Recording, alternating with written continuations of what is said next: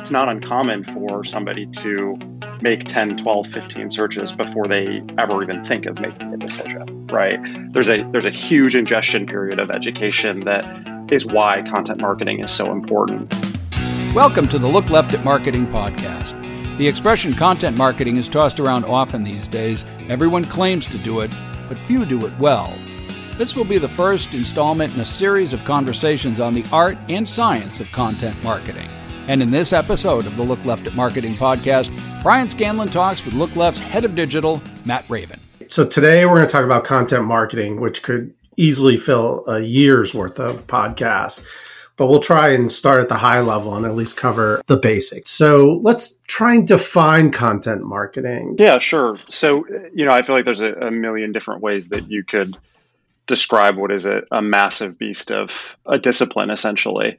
But for me, content marketing is really all about getting smart content that users want in front of them in the ways that they typically consume information, right? So when I think of a, a more traditional, like textbook-based definition, it's really more of how can we create and distribute content that's valuable to a desired audience and presumably achieve some sort of objective, like building awareness, but even more so, like, can this support lead generation, potentially even build loyalty and retention in terms of nurture content. But I really like thinking about it in a more conversational tone because I think that's really where the most effective strategies come to mind. Curious what, what your take on that is, Brian, and how you would maybe provide a slightly different definition. So I, I, I agree with all that. I think uh, for me, and I think this is one of the more interesting trends in content marketing, is it, this is all the stuff that buyers or investors or partners will consume long before they ever have a conversation with you, a real conversation, not a just a quick email or, or something. There's, you know, evidence from any number of sources that people spend a lot of time kind of shopping. Even in B two B, they're reading stuff, they're looking at what you do, they're listening to customer testimonials, and it's before they ever come to you. And I find that the real fascinating change. It used to be, at least it appeared or felt like for me, that people would say, oh, I'm interested, I'll just give them a quick call or I'll shoot them a quick email. Your company gets stalked for a while before there's actually any uh, interaction. But I'd be interested in your take on, you know, if that's if that's the business trend, what the buyers are doing, what do you see as trends in terms of the technology? I'm, I'm seeing a couple of different things. I think one that's impossible to ignore, and this is something that we've seen in the industry for a couple of years now, but it just continues to grow exponentially, is the resurgence and insurgence of uh, voice search, right? So it used to be, as content marketers, we only really had to focus on very traditional searching, right? Somebody uses their phone, their tablet, their desktop to search for something that they're looking to return some sort of useful information on. But, you know, recent statistics suggest that nearly forty percent of people who use the internet complete at least a single voice search a month. And so for brands, we really need to respond to that to win. And it's not just about keyword research that covers off on that traditional searching that I referenced at the front end, but how can we make sure that our content is positioned in a way that actually matches the much more casual and conversational intent behind voice searches, right? Because think about what your behaviors are when you're asking your smart device something in your home, right? It's typically multitasking, and predominantly you're looking for a quick answer to a very specific question, right? And so it's really important for us as marketers to have an even deeper understanding of our users, the devices they're using, the intent behind all of these searches, and start to build and reframe our content in a way that's not just optimized for traditional search, but also these these voice-based prompts, right? And so there's a lot of different ways to go about that that we could cover off on at another time, but that's just a massive trend that the brands who win in content marketing in the next two to fifteen years are going to have that strategy on lock, and it's one that just simply can't be ignored. The other piece that's really interesting to me as an S E O is, is Core Web Vitals. And typically in content marketing, we think about a very purposeful, driven piece of content that we want to get in front of the right audience, but we don't think about making sure that we have the infrastructure set up to actually make that content seen, right? So without getting too much into details, Core Web Vitals is a set of algorithmic updates that are actually have just rolled out. And they're entirely focused on site performance and speed and user experience. And this is really related to content marketing because you can have spectacular content, very shareable, incredibly user-friendly content on a website that has poor infrastructure and is just not wired for sound and mobile performance. And it may not ever be seen because of these algorithmic updates. So we don't tend to think about search at the forefront and web infrastructure as a key factor in content marketing, but that's going to be something that, again, we just simply cannot ignore. So those are two big things that are a little bit more tech focused that I think are just going to continue to have a seismic impact on content marketing. Well, I think, you know, it's a, it's kind of the double whammy. You know, there's plenty of evidence out there that you have seconds when someone comes to a web page to get their attention or give them something to look at, or they're gone. You know, now the other side of it is they may not even get to your site if it's also not fast and efficient and kind of built for speed. You know, one of the things that we've been talking about a lot here is S E O and content planning. And for me, this is a bit of a sea change, having spent the vast majority of my career at agencies where there is session after session after session in front of a whiteboard coming up with clever things. You know, I have an idea. Here's an idea. What if we did this? What if we did this? No matter how clever that is, if nobody's actually looking for it and you can't draw that line, it may not matter. What are your thoughts on that? Is it all about the science? Is there still some room for being clever? I think that that's a great question. And I think it's a challenge that we face every single day in our roles. And to me, the balance of art and science as equal contributors is, is really the best way to think about this, right? I, there's an argument to be made that if you fall too in love with, you know, clever language and campaignable slogans and, you know, that type of thing, you may miss out on getting that in front of the right audience. Because as we just mentioned, if you're not focusing on the actual real-time behaviors of your audience and how they consume content and how they find content, you may as well not waste your time ever building it. However, I've seen numerous brands make the mistake of going too all in on the science approach, and it just becomes word vomit, for lack of a better phrase, where you actually haven't created anything that's interesting or valuable to your audience. You focus predominantly on a search engine, which, by the way, they've gotten much more clever at understanding brands being able to manipulate those things. And so I would always encourage people to start that content marketing process in the same way we always traditionally have. What problem are we trying to solve? What is the specific pain point or value that we want to provide this individual persona or segment, and what is the medium that we need to deliver this through? And from that point on, you should really think about that through the science lens. Maybe we start with a couple of sentences or a headline that we love, and I come in, and, and Brian, you know this firsthand, I'll come in and say, oh, we need to change these two words because that's just not how people search for these things, right? Yeah. But it should always be done after the fact, because I think that's the only real way to preserve true brand value and identity. You know, the other thing that that I, I find is that, you know, because we're so used to either shorthand or, you know, just emoji-driven world, is the the kind of art of the soundbite is is really kind of starting to disappear. And, you know, you can't answer a reporter's question with an S E O-optimized phrase. It's like, it's very hard. Yep.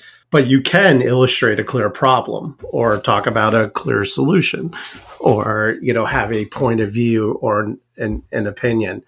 And, it, you know, and I think getting that recipe and that balance right seems to be the new challenge. You know, it used to be just, can you yell loud enough for people to pay attention to you? And it turns out you can't now without science, right? You need to boost your yelling with all that super smarts of search.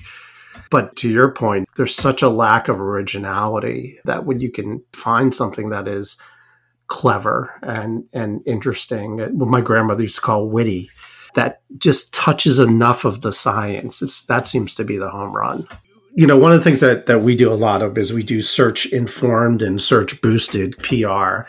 It might be just be good to talk about, why is search still so relevant? Search certainly is not dead, right? No, absolutely not. I think it just continues to grow in importance, and you don't have to look very far to find real credible statistics that organic search just drives the most business impact in terms of not only, of course, traffic and awareness driver, but even more importantly, qualified leads, especially in B two B enterprise technology spaces where it's not uncommon for somebody to make ten, twelve, fifteen searches before they ever even think of making a decision, right?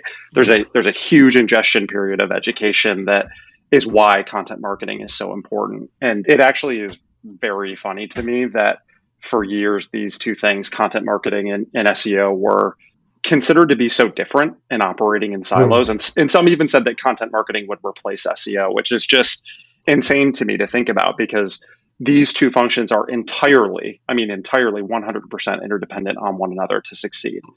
Content marketing without S E O is just noise. It's just yeah. content that lives somewhere that nobody ever reads or sees. And S E O without content is a complete and utter waste of time. You can never be, have a visible website and drive traffic to a site without valued content. And so the bottom line to me is that when we don't build content strategies with S E O as the primary, if not at least a primary input, then we're just simply creating uninformed content, right? That yeah. that more than likely is going to miss on the actual interests of the audiences that we were trying to engage from the beginning. And so when you think about all of the moving parts of an organization and all the resources spent, it's kind of silly to not think of those two things as completely interdependent. And those functions just have to operate together to win. Sales, they always talk about the repeatable sale, which is like a huge thing for startups, where they've got some incredibly cool technology, but they're generally ahead of the market. And, you know, how do they find the problem or the issue that becomes the repeatable sale over and over again? And I kind of feel like content marketing and P R has that desire now too. What is the repeatable message that people are actually looking for over and over again, and is also interesting and, you know, has some cleverness to it? We have all these inputs now, and there's the art and the science is kind of stringing them together without, to your point, creating just vomit or random salads, but really finding that. It feels just far more complicated now. And I think that raises a good point to touch on too, is that I think in my experience, some of these integration challenges, right? It seems obvious that these two things would be speaking together for the the greater benefit of both, right? Uh, one mm-hmm. of the one plus one equals ten situations. But I think a lot of the challenge actually is is somewhat organizational in nature. Historically, yeah. content is a separate function from search, which is a separate function from demand generation. And there's not really this core thread that's weaving all of them together. You know, C M Os, C E Os, they're incredibly busy. They don't have time to make sure that objectives are shared and that everybody's sort of driving towards these common goals and themes. And I think that's our role. And that's what we're seeing an awful lot of as, as the real opportunity, is to lean on us to help bring these functions together to really help like exponentially improve the output of, of all of these efforts. About four years ago, I met an influencer who just insane amount of attention on the articles that, that he wrote. And really isn't an expert in, you know, didn't get a P H D and, you know, spend ten years in the industry.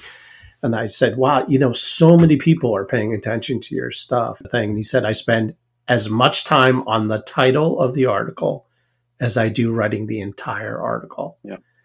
And it was just this kind of aha of like, if you don't create that magnet or tap into that buyer intent and and all of that, those those remaining words are just meaningless. So let's just call this content promotion, for lack of better words, and maybe narrow it down from public relations. But okay, so you've you've built a piece of content, and let's assume that it's built on something that people are searching for. What do you do?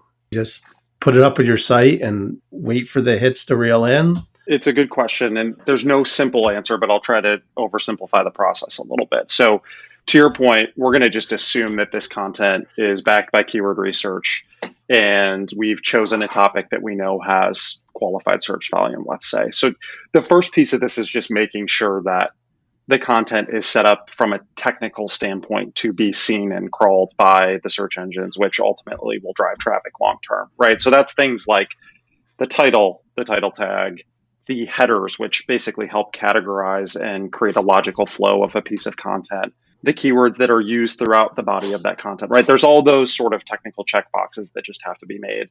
We publish it, And then it's a matter of what do we do to really make sure this gets in front of the, the right audiences. So there's sort of two things that, in my opinion, need to happen in parallel. One, from an S E O perspective, building optimized content is one significant piece of generating visibility against the core algorithms that Google and other search engines use. But it's not enough, quite frankly. Google and other engines are also really reliant on using backlinks as a determination for ultimately where they rank content, and as a byproduct of that, who gets traffic on a specific topic.